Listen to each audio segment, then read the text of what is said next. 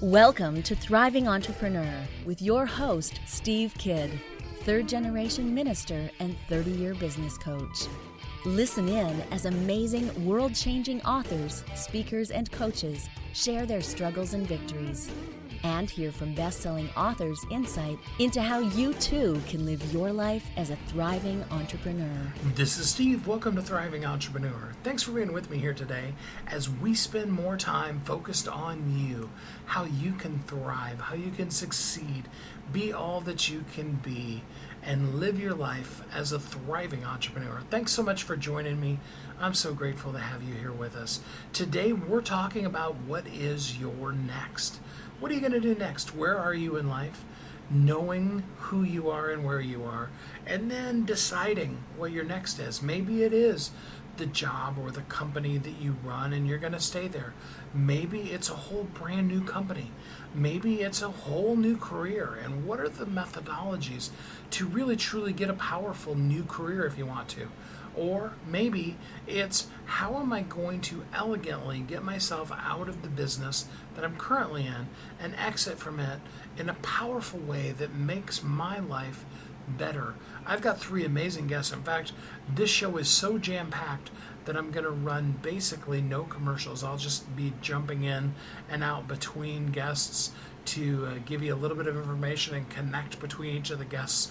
And other than that, we're just going to go right through these three amazing guests as we help you talk about what is your next and show you how to live every day of your life as a thriving entrepreneur. With that said, here we go. Join me in welcoming Kelley Thornton. Hey, Kelley, how you doing today? Good, Steve. How are you? I'm doing really good. Thanks for asking. So tell us a little bit about you and how you show up in the world. Hmm. I'm a guy that's um, had a few businesses. It's my uh, third business that I currently own. It's called Tiege Hanley. Um, Tiege is a family name, and uh, was able. Luckily, was able to realize that by looking at the old family Bible and seeing that uh, the Hanleys had a had a boy named Tiege back in the 1400s. I thought it was an interesting name, so I trademarked uh, trademarked and um, got the URL for Tiege. Um, and uh, I've just very been very interested in um, you know in having uh, running and owning my own businesses and uh, being an entrepreneur and getting up every day and fighting the good fight. And um, so in my third company, it's an, an uncomplicated skincare for men. We uh, we have skincare routines that we ship to thousands of guys every month in a in a box. So that's that's a little bit about me. I've, I did spend 20 years in the corporate world, but I've had um, I've had a couple businesses, and I'm very excited to be on the seventh year of uh, Tiege Hanley. That's awesome. So tell us all about it. What um what makes it simple and easy to use for men who do not take good care of their skin? yeah.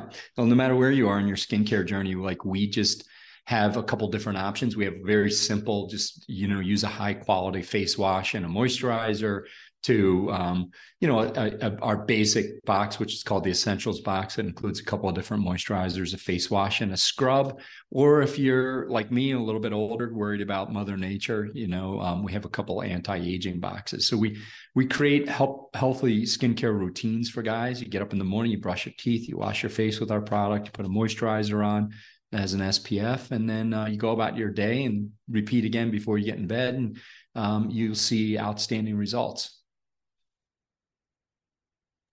Love that. So, um, you know, give me a little bit of insight into the background. What what got you going that direction with business after everything else you've done? Yeah, well, I wasn't feeling great about myself. I, I, realized that I was getting a little bit older and I needed to uh, start taking care of, my, care of myself a little bit more. And you know, for for me, Steve, that just doesn't mean taking care of my skin, um, which obviously is a big part of it, but thinking about how I'm eating, thinking about you know how much sleep I'm getting, how much I'm exercising. Um, you know, if you're anything like me, you realize the older you get, the harder it is to stay in shape um, and to be disciplined about things. So, you know, I really was going down the path of um, realizing that I wasn't having healthy, healthy habits in my life. So uh, that's what kind of got me started. And then just looking, you know, I had a background in retail, realizing that skincare for men was not only something that was an emerging market, but wasn't something that guys were really thinking about. Um, and I, I, noticed that there were some changes in the way guys were thinking about taking care of themselves. And I thought it would be a great opportunity to simplify it for everybody out there. Love that.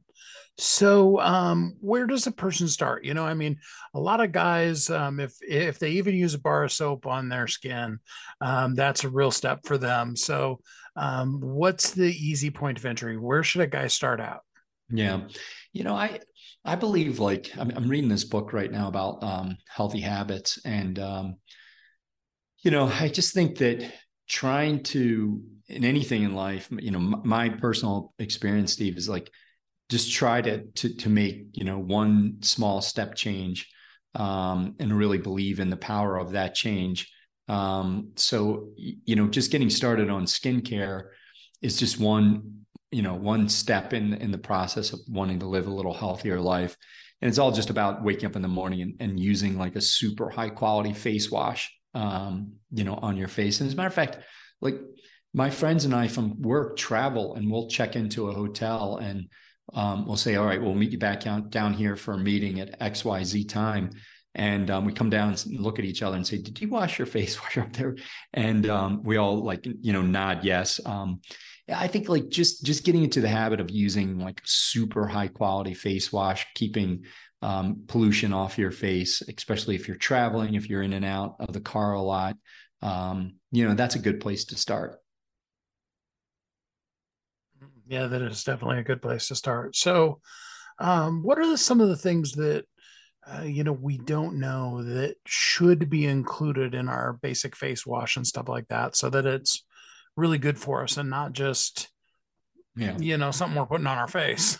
Yeah. Well there, there's a lot to it. I mean right for, first off I, I don't want to be sophomoric but women have known this for a long time and they've been you know they paid attention to the beauty and skincare industry and market forever. And i think you know there's we could probably talk for a while steve just about how you know um, ladies get educated about the importance of taking care of their skin and develop healthy routines. Guys just, you know, we just don't get that course, uh, generally speaking, from you know from our from our father. At least I didn't.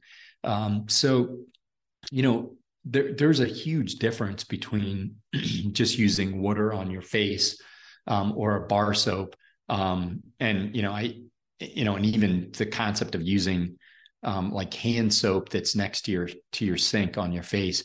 I mean, what you want to do is you want to keep a really good balance in a pH balance between the natural sebum that you're, uh, which is an you know oil and excretions that your skin create naturally. Um, you want to keep a good balance between you know um, protection of, of of your natural skin. Um, at the same time, we're being very cleansing, and so you know you want a cleanser that's not going to dry out your skin too much and it's going to actually help moisturize uh, you, you, know your uh, your skin. So a lot of natural occurring um, elements that you know that our our ancestors knew that are very that are very helpful to your skin like willow bark extract and certain um, certain oils like eucalyptus oil is really really good for both mo- moisturizing your skin and keeping keeping moisture in your skin so that you don't your your le- your skin doesn't get leatherly leathery um, over you know over as you hit your 40s and 50s that you don't start looking like a football. And um, so just using something that that is gentle on your skin doesn't strip it too much has a good ph balance and leaves some natural um, uh, moisture in your skin and oils on your skin while also adding a moisturizer and some essential oils. That that is a huge, huge step forward in having a great looking complexion. Mm, that sounds good. So tell me the other direction of it. If if we don't, you know, I mean, if a guy just doesn't take care of his skin, um, what what are the possible things that could happen?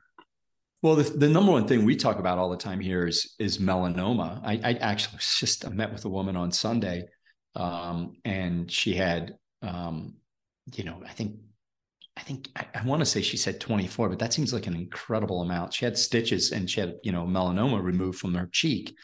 Um, and she had big bandage over it. Um, and obviously I felt pretty bad for her, but you know, skin cancer is the most common form of cancer. And it's also the most common in men. We we get it much more than women. And that's just because we're not, you know, we're not even wearing hats enough when we go out um, out of the house. And it's you know, it doesn't matter where you live. I live in Chicago, so we're northern state, but um, you know, the rays here, sun rays are very are very um, you know, are very hard on your skin. So you you need to, you know, wash your face. We just talked about just every day. We put I put a moisturizer on. I wash my face and put a morning, a daytime moisturizer with SPF on.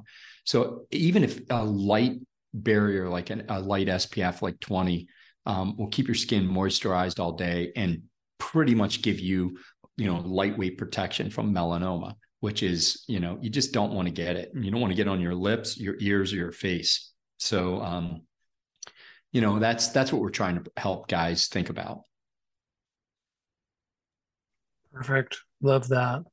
So um what is the best way for a person to begin to look at your suite of products and figure out which one is best for them yeah, it's simple. I mean, just start, just starting to be, you know, if you if you're if you're a guy that's had some experience with skincare, and by the way, that could be very simple too. That could be just like, you know, I had acne when I was younger, so I did, you know, I used uh like a cleansing pad and a and a you know a, an acne wash or rinse.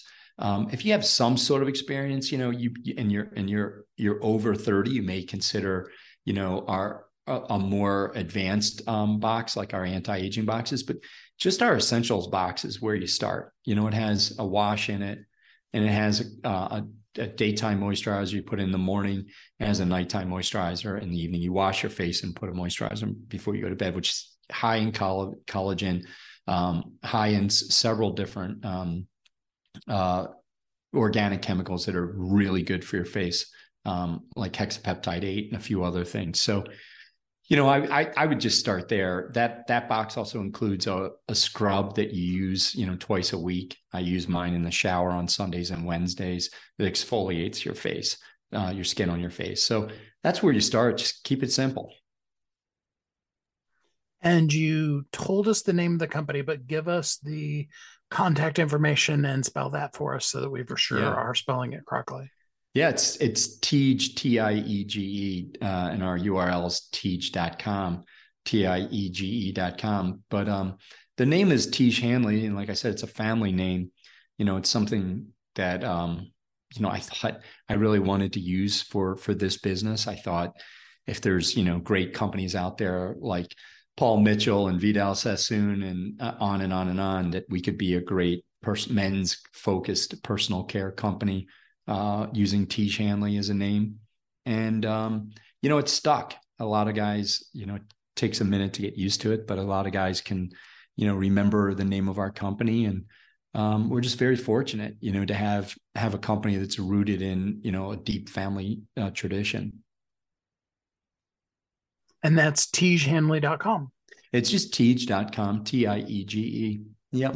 Mm. And we're, widely available across any platform. Um, just type in TIEGE and we come up, you know, pretty much everywhere Instagram, YouTube, um, you know, any Google searches, there's thousands of pieces of content out there. Um, we, we publish, you know, in the neighborhood of 500 pieces of content a month. We've been doing it for years and years. So there's a ton of information, everything you want to know from the science behind our products to who's who's using them, who's endorsed them, and um, you know everything is out there. So please um, look us up if you're interested. Perfect. I love that. Well, before we go, leave us with some words of encouragement about taking better care of our skin as men.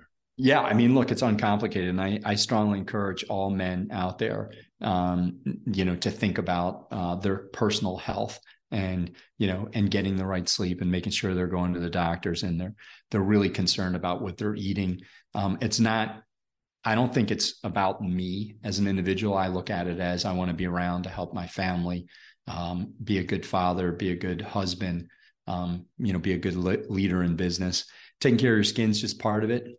If you if you do a good job and take care of your skin every day, it, you will notice results. People will say to you, "Hey, your skin looks better. You look better. What's going on different? Did you get your hair cut? Whatever." So I, I strongly encourage whether or not it's you know our products or other products out there, use a great f- facial moisturizer um, that has an SPF in it, and um, you know, and if you are concerned about anti-aging, you, you, think about some eye cream and serum and things like that, and um, you'll be shocked at how how much impact it will have on your skin. Well, Kelley, thanks so much for spending some time with us here on the show today. Thank you, Steve. I appreciate it. You see a need, you meet the needs, you do the things that you know how to be able to do, and surround yourself with a team of people that can help make it even better. And you grow this amazing idea that you had into a company that even possibly changes the world and it's a totally next for you and you find that what your next is is that thing that you were just passionate about or that great idea that you had now blows up it grows into a whole new business for you. And you can then say hey of all the things that I've done I'm really excited about getting to do this thing as my next. The question to ask yourself is what is your next?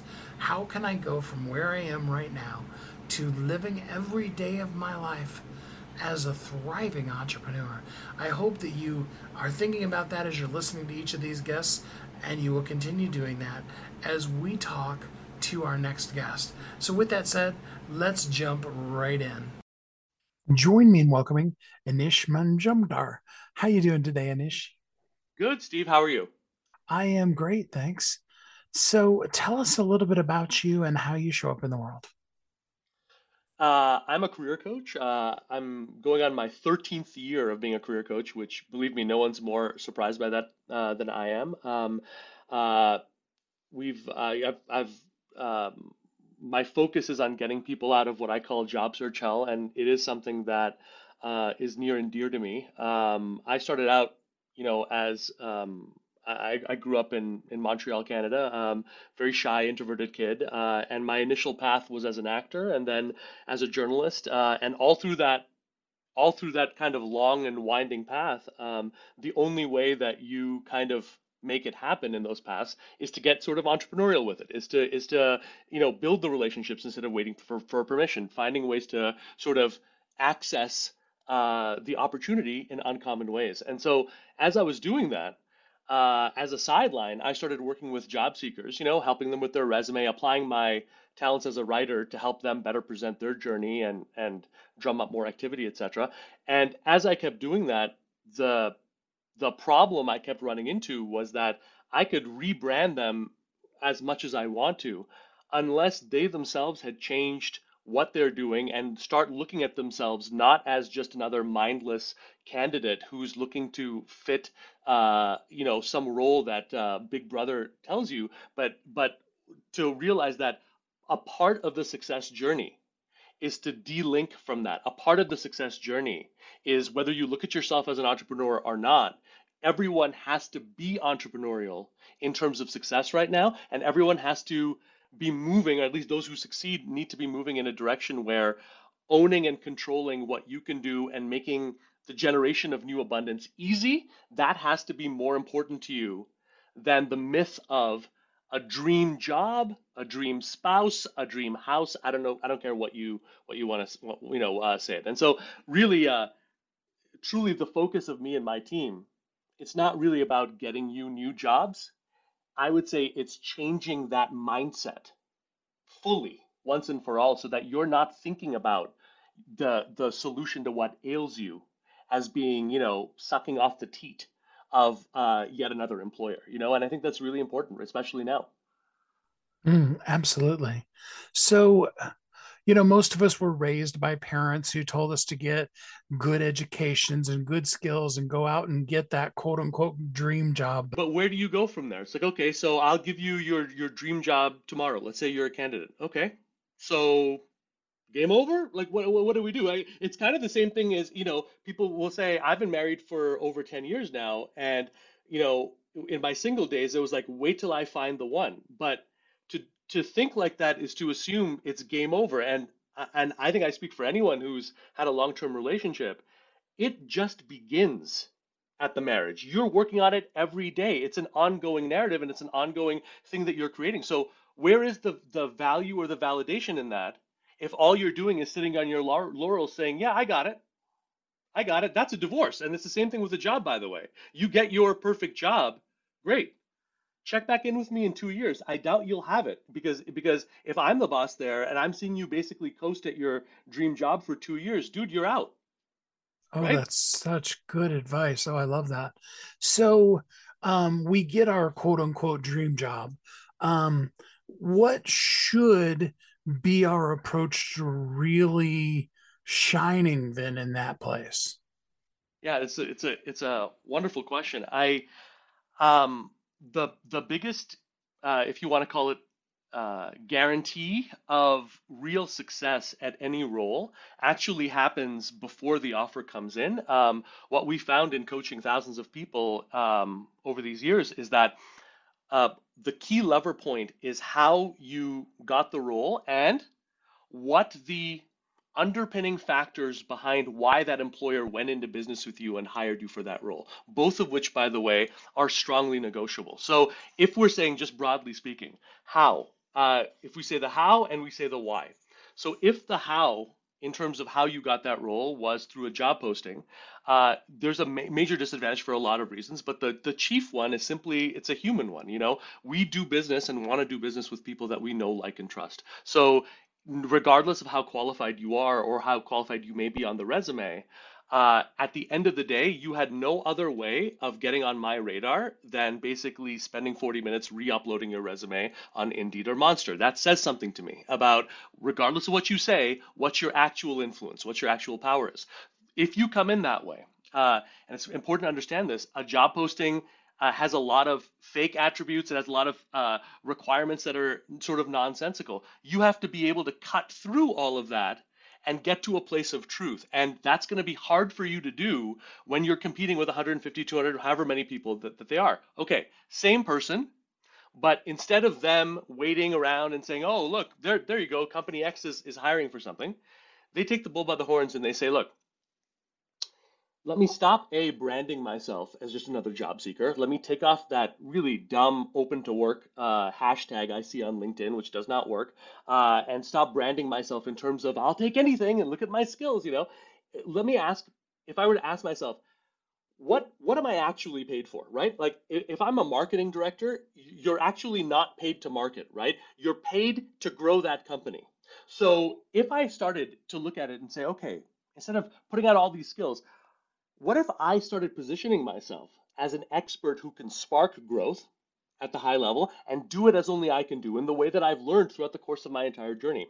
If I started branding myself that way, I would have the ability to build relationships right at the high level. And this is very critical. You cannot be perceived as a, as a transactional job seeker. You've got to have something else going for yourself in order to do that. So if you can change the how there, you can change the relationships that you're building. And it's very important to understand this the hidden job market is just a fancy name to say all of the jobs that are available that will never make it to a job posting. Eight, nine, 10, 15 times what you're looking at uh, in any in any region, right?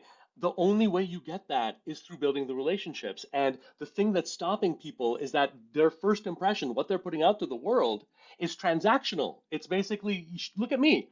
Uh, the only reason I'm even on LinkedIn is because I either need a job or my boss said I needed to be here, right? So change that first so you can start the process of building relationships at that high level. And once you start doing that, the, the focus becomes, if you can, and we certainly teach our clients this all the time, if you learn that there are different ways to dialogue with someone beyond simply interviewing, right? If you understand that there's a way that you can build relationships that allow you to start identifying real pain that's going on there as equal to equal and start helping equal to equal, now you start identifying those job opportunities. And once you do that, the second part, right? We're talking about how, the why here. The why is going back to the job posting if you never get past the job posting, if your your sole strategy, and I've seen people do this, is I'm gonna pretend like based on a job posting, that's my entire life, like my brand, my resume, it's all that. Okay, if you do that, right, you're never gonna even if you make it to the last round, right,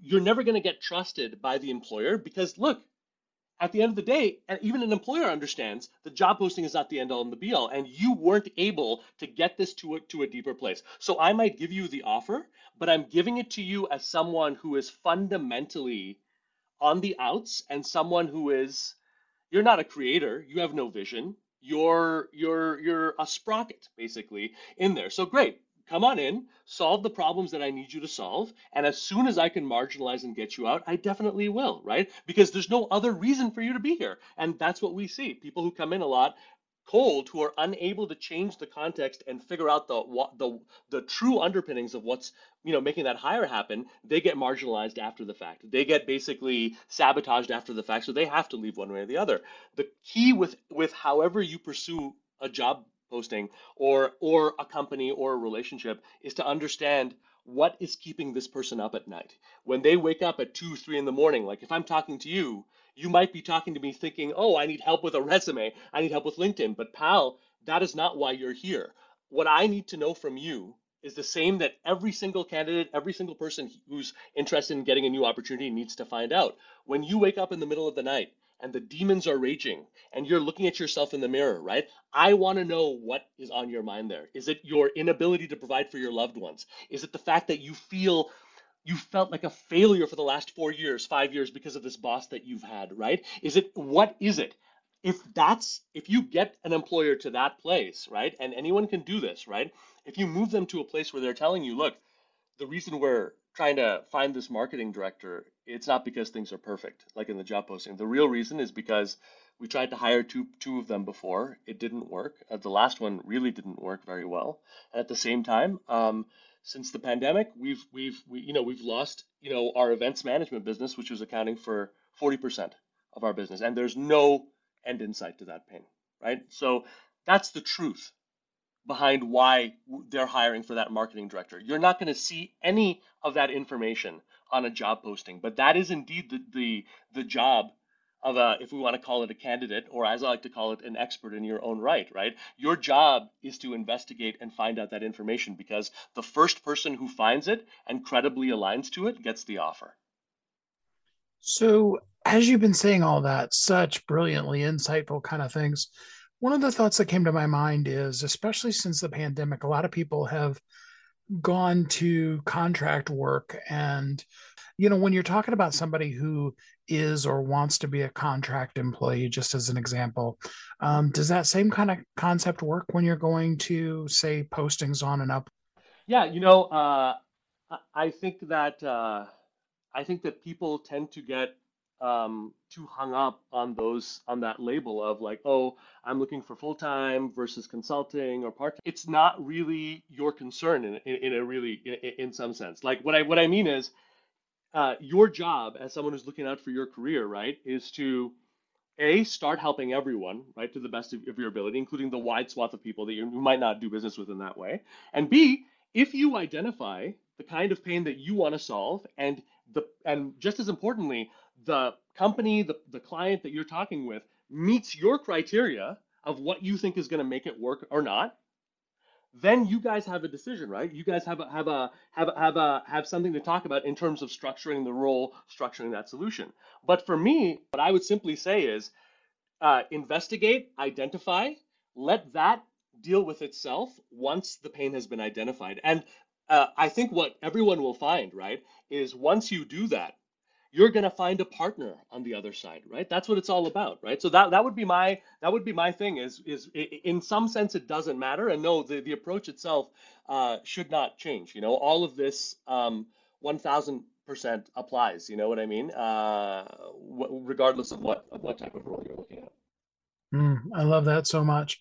So, really, it basically boils down to before you go to look for a job, dream job, or just something to pay the bills, either way, know who you are, know what you bring to the, the place, and then go find the place that you can shine as the best version of yourself in whatever role, whatever company that might be. Is that overly simplified, or is that a pretty good way of putting what you've been telling us?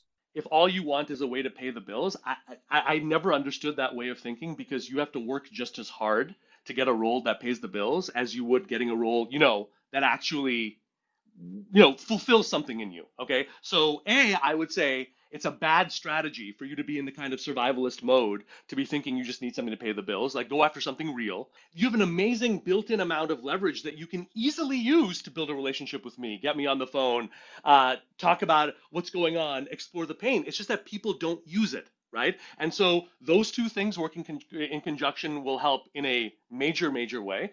Uh, assess don't interview. In other words, you should be asking most of the questions. You should be directing the conversation in an, in an authentic way through those questions. You should have clear, harsh criteria in terms of what you are looking at. That is one of the most powerful ways that you can establish authority. We have our in-house Linked Hired Auto solution, which basically it's a LinkedIn approved platform that allows you to overlay on LinkedIn manage all the outflow, all the networking, all the reach, so that basically you're managing calls, you're managing conversations and relationships. You don't have to do that. Obviously, there are other ways that you can do it. You can use email, etc. But probably the scariest thing in all of this, right? I can talk about and we can talk about mindset all day, but let's just be very real. None of us listening, none of you listening are getting anywhere unless you're meeting new people that you don't know. And what I realized in first through desperation, building these high level relationships and understanding is like, oh, all of these executives, all of these people that we're all so intimidated by, they're making all of these decisions in a vacuum. And when you come with a process and you come with questions and you come with a way to shine light and say, hey, explain this journey to me, explain what you were doing here, explain why there was a 30% attrition rate that was going on here. What were you trying to achieve? When you hold up that mirror, you're giving powerful intrinsic value to that other person. You don't have to prove, you don't have to pitch, you're doing it. Like you said, it's really all about um, knowing yourself and being the person that the company wants to hire versus begging the company to hire you. Yeah, absolutely. Even though, and I know that that's hard to, there's a part of me as well. I mean, there's a part of all of us that wants to do well. You know what I mean? Like, and that's a good it's a good quality to have, but it's this it, it is a counterintuitive thing that the elements that make us say yes, but that's the magic that immediately differentiates you. You know, um, I've hired people at, for my company, and the person uh, Pat, who heads up all of our sales um, operations, when I hired him, I was not looking for someone to, to, to head up all of that. There were no real sales operations. There were some calls that I needed help with, right? But he was the only person that could look at the problem and say, Anish, I've been thinking about this. Here's the company that you've told me that you want to build, right? Here's here's the, the the change that you want to see, you know, in people's lives. I want to help you do that. And the way that I think we can do that is to take it further than what you're doing here and actually run this whole vision. What would I what would I say? What, what would I challenge? How urgent would I be, right? In terms of um, standing up for this or standing up for what's right versus what's wrong, right?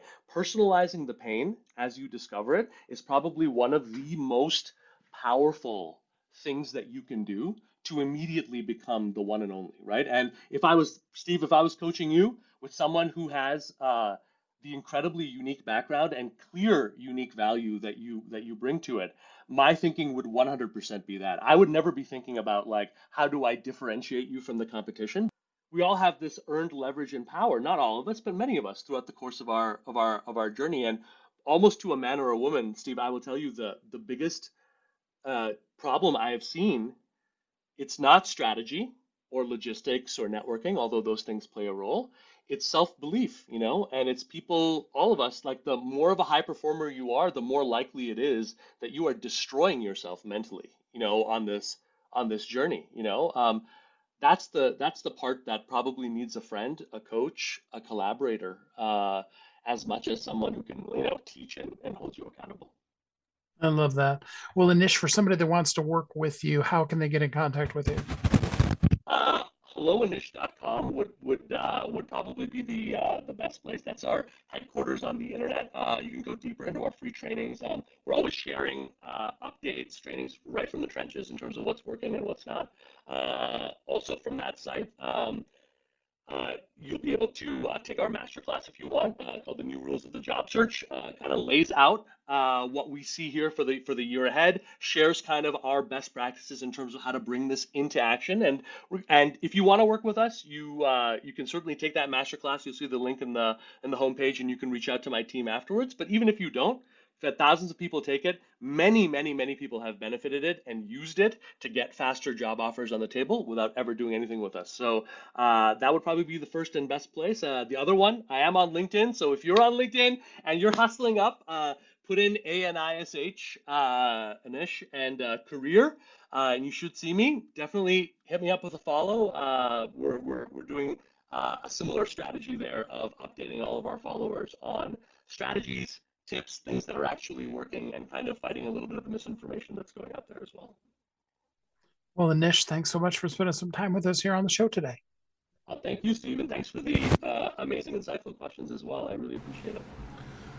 What is a possible new career for you, and how can you be in the driver's seat so that you don't just go and get another job, just find a way to get by, get through, but you really truly are building a career that fulfills your life, that is meeting your own personal needs, and is your next in life? What is your next? What are the things that you should do, can do, could do that will help you live? As a thriving entrepreneur. Now, what do I mean by that? I mean, what are the things that you can maximize while it's called today? How can you be the best version of you just simply while it's called today? And I hope that you possibly, if you're thinking about a new career or even if you're looking, that you were able to really learn some great nuggets of things that you can do to be able to not just be out there looking for a job, but really help yourself find a career.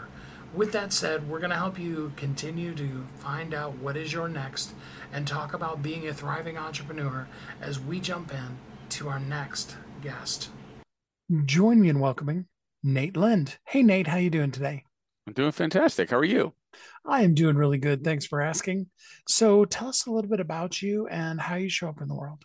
Absolutely. Well, I've been a serial entrepreneur uh, pretty much all of my adult life.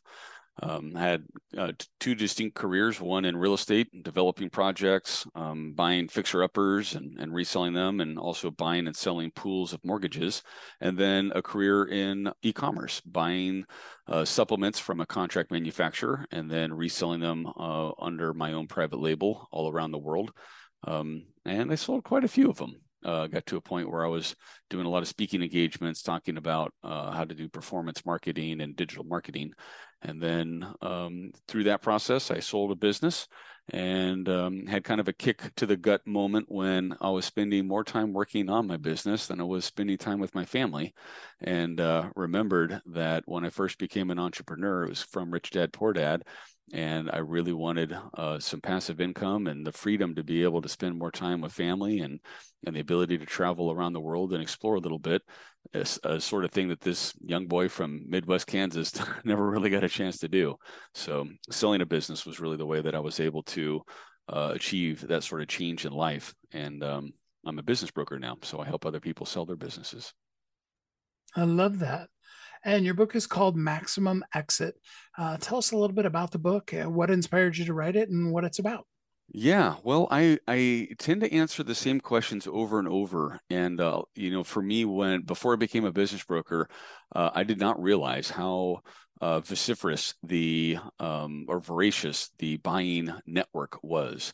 There's literally tens of thousands, over a hundred thousand buyers on uh, the Website Closers marketplace looking for businesses. We have over 100 businesses listed for sale. It's like real estate. We, we're like the MLS of online businesses, digital businesses, internet businesses, technology based businesses.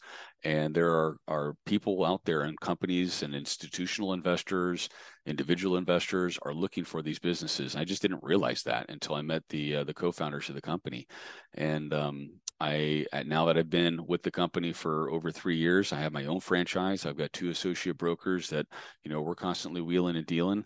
Um, I still find that most people don't understand that there is such a strong market for people interested in cash flowing, you know, two year old or older uh, entrepreneurial ventures, um, maybe like what your clients have or your your audience has. So I wrote this book to answer some of the most common questions people want to understand. What's my multiple, or how much is my business worth? I get that all the time. I do free consultations for people and and help them understand the value of their business, whether they decide to go on to list it or not. Um, a lot of folks want to know who's buying, like who are the actual people that are coming up with this kind of money, and and you know what are they looking for? How much do they pay? How do they pay it? So all of those are things that I get into in the book. Uh, it's a short read; it takes about an hour and a half to read. It's about 130 pages, and uh, I answer a number of other questions about how to sell your business for top dollar. Mm, I love that. And you said there's also surprisingly a number of people who are interested in cash flowing a business that's two or more years older. Um, did I hear that right? Am I saying that's, that's right? You said it. Okay. Yeah, that's it. That's it. So that that's kind of like the baseline for our marketplace. Our uh, our buyers are looking for businesses that are cash flowing. They're looking for about you know 200 250,000 dollars a year worth of cash flow, and for the business to be about two years old. And often it's just a, a mom and pop shop. It may just be the owner and his wife, or or or spouse uh, could be a couple of partners that are working together. They may not have a large team. That's another big misconception i i have seen over the years is people think well i can't sell my business. I don't have a big staff. I don't have an executive team. I don't have you know people that are just like doing you know the day in and day out work. We sell businesses all the time that are owner operator um, and a lot of the buyers are individual like accredited investors and they're looking for a new gig and something to be passionate about and um, it, it tends to work out fabulously. So you're uh, more dealing with people who are looking for a company that has that 250 or so or more uh, of cash flow that are looking to sell out the uh, the majority if not all of their business versus somebody who's just looking for an investor to come in to help them take it to the next level or whatever that's exactly right. Our our marketplace is for majority exits. It doesn't have to be all of it. Um, a lot of times, you know, frequently we're selling maybe 50, 60, 70, 80% of the business. And then there's a the partnership then begins with somebody who's bringing in new money, new fire, new energy, new excitement uh, new markets, um, new customers, you know, maybe strategic or or uh, or interesting synergies, and they then they're combining forces and and moving on together with the intention of having a liquidity event later on. Um, our marketplace is not for uh, like crowdfunding or looking for seed investing. We're not an, uh, an angel network. Um, we're you know we're not in the VC world. We are uh, for mature and established businesses uh, seeking an exit.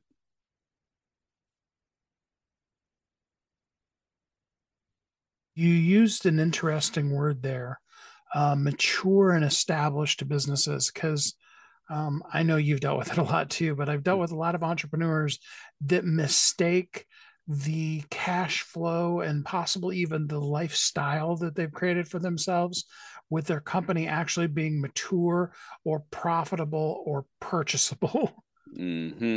Yeah, um, that's a, a, great that you point that out. Um, and we're we're in this this segment that's called you know small small businesses and lower middle market in the world of mergers and acquisitions. That's where you know businesses under a hundred million dollars, under 150 million dollars sit. So that's where most entrepreneurial ventures end up, and those or start, and that's you know just where they're at.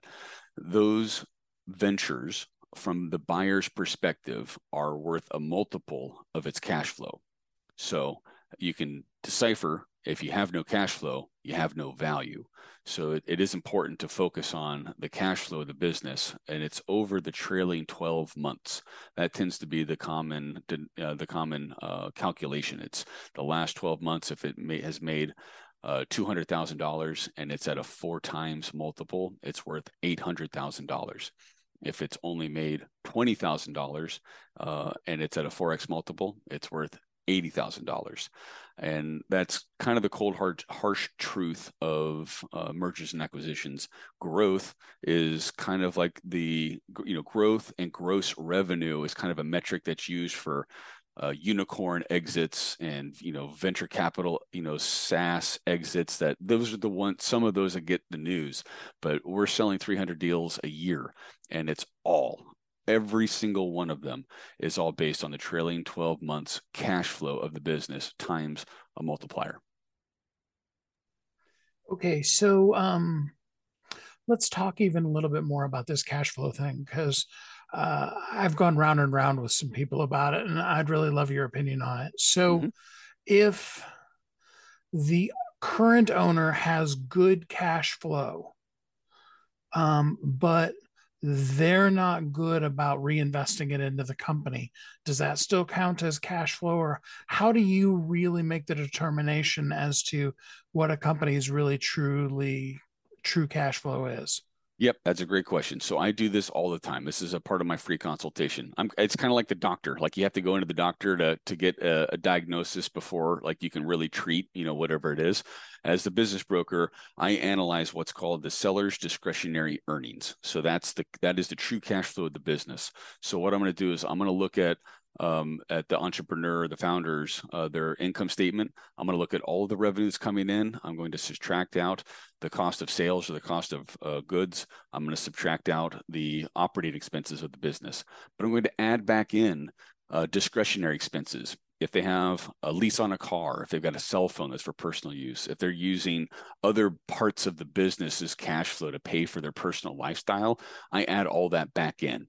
So that becomes a, a benefit that because that would be true cash flow that a buyer would be getting as well. They may not have a lease on a Tesla. They may not have a private jet. Maybe they're not using um, a cell phone plan for you know 20 family members or two family members whatever it may be. I've seen some really interesting things in business books. I've seen nannies on it. I've seen a number of family members getting salaries and they're not even working in the business. It's just kind of the generosity of the founder of the company is paying the whole family you know on it for some tax deductions or some tax savings.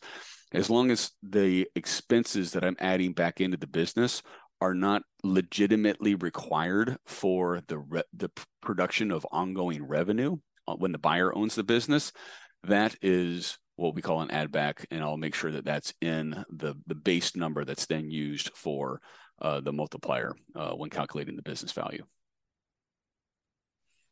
Now do you find when that was interesting that you said you know 20 phones for family members and things like that. Do you find that when you find that the cash flow is more having been spent um, indiscretionarily. I know that's not a word, but I just made it up. Um, by the owner, that that tends to make you look at the multiplier as less, or does it not really matter once you identify that number? This just is for that particular industry what the multiplier is. Uh, you know the multiplier really there's 27 factors that go into the multiplier. So there's there's two parts of the valuation. There's analyzing what's the true cash flow and then there's analyzing based on the, on 27 factors of the business what is the multiplier going to be?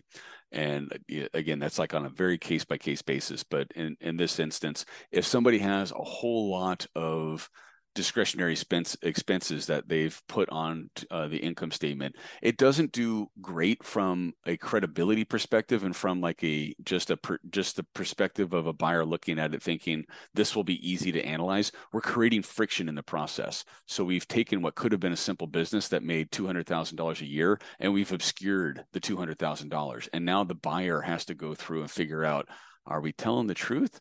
And then how can they believe us? So now they're starting to think, okay, God, there's all this extra work I'm going to have to do to agree to a an enterprise value that the sell the selling client is asking for. If they're asking for eight hundred thousand dollars and there's two hundred thousand dollars of cash flow, but of that two hundred thousand dollars, one hundred and fifty thousand dollars of that is discretionary expenses. If it's not like simple things like cell phones and meals and travel those most buyers don't care about but it starts to get complicated when there's you know nuances to legal fees. Maybe there was estate planning that wasn't clearly marked. This is one that comes up all the time. If you've got somebody that's doing estate planning work for you don't mark it as legal. Mark it as estate planning um, because legal could mean a number of things that could be legitimate expenses the business will need for many you know for years to come um, I do a lot of work on this on this phase. This, most of the time, it's free consultation, so it's it's for a client that's got these larger mature businesses that that I can service.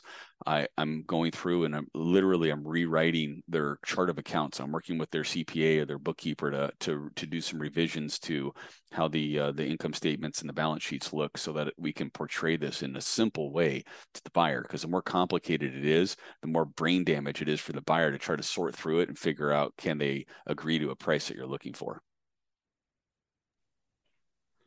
And I think it's important to note to people that um, nobody wants to pay taxes. I'm not in any way suggesting that we cheat on our taxes, but Mm-mm. you know, everybody wants to do everything that they can to minimize their taxes. And anybody that comes in to buy your business knows and understands that part of it.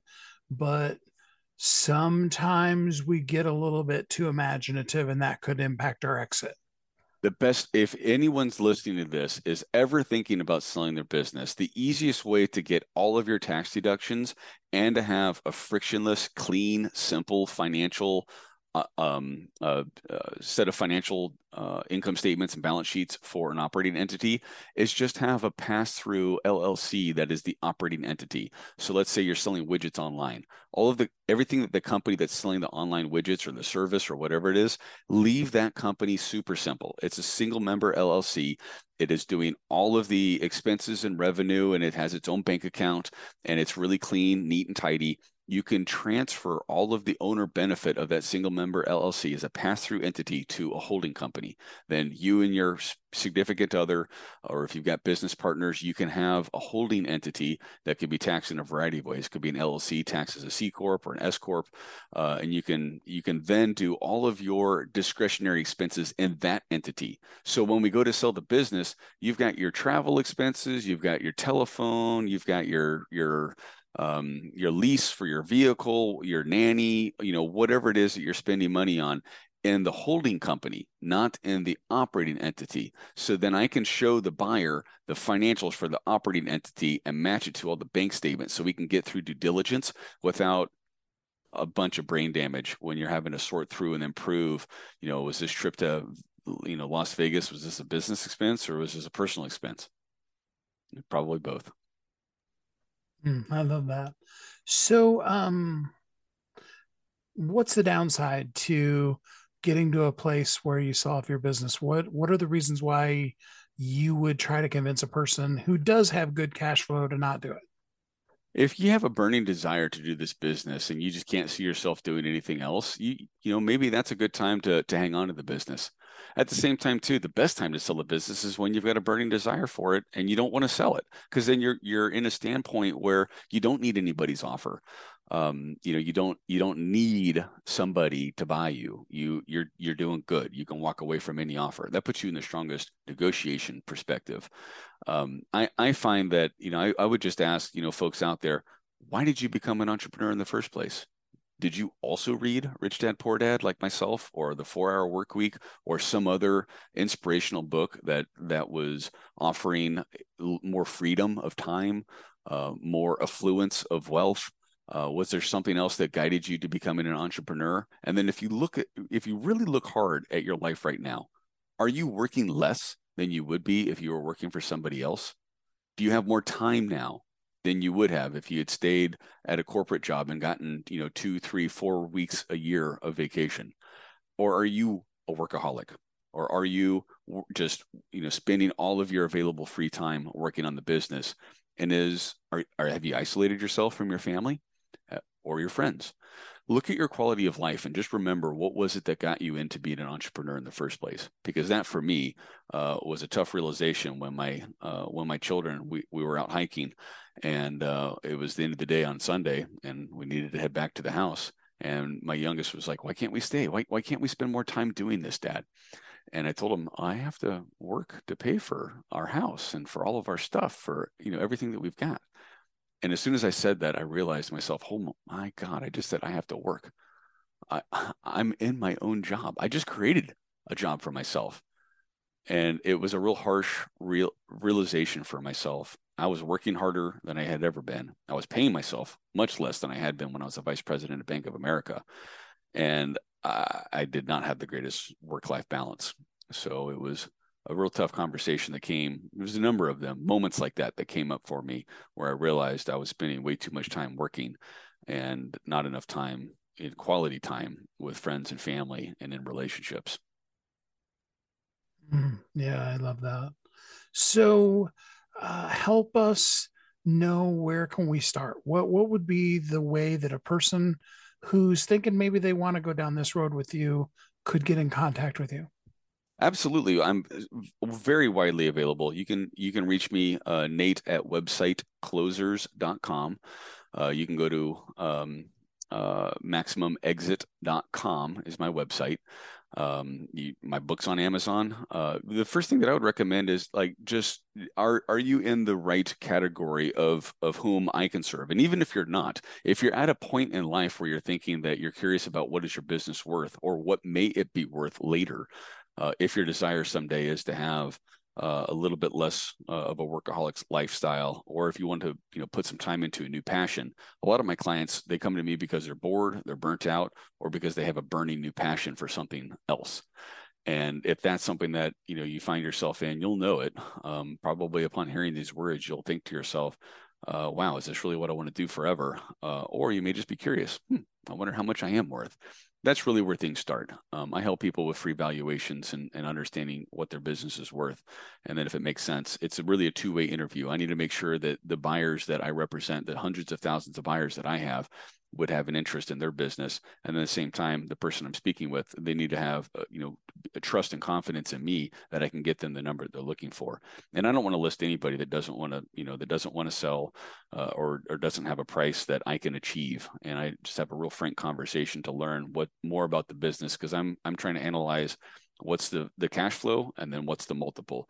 And it takes me a little bit of time to do that but i can do those with a consultation and uh, and help somebody figure out what their business is worth. And a lot of times we may be architecting a transaction that's a year or two down the road and i'm totally comfortable with doing that. I'd rather people have the right exit than just push things along or try to hurry out. Well nate thank you so much. There's so much more i know we need to go into with this but I appreciate you getting the ball rolling for us and helping us understand all the nuances of being able to actually maximize the exit from our company. You got it. Thank you, Steve.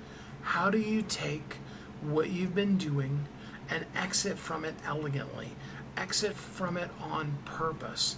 Um, you know, not so your business failed, not so you just got sick of it and left, but you actually have an intentional, on purpose plan for exiting from the business, for getting into your next business, to starting your next career, to taking this wonderful, amazing idea that you've had and turn it into something? What are the methodologies that you can employ to elegantly move from where you are now to your next?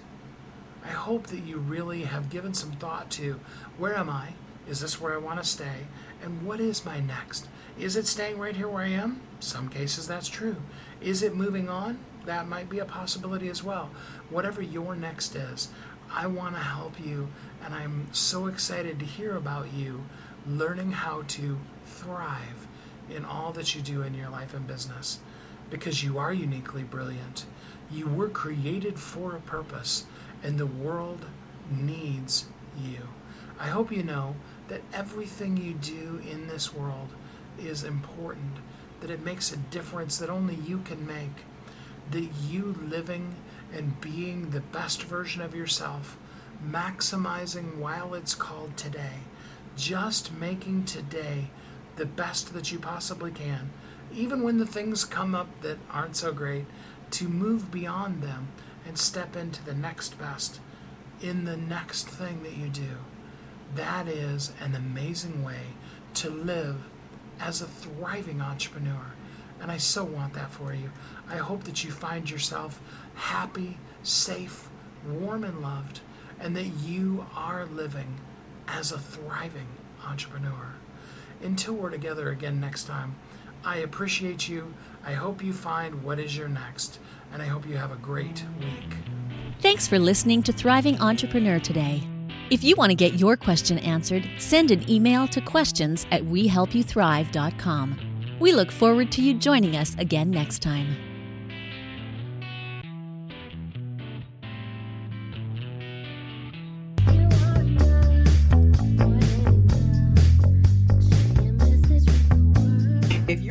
Who's on a mission, stand out with your brand out.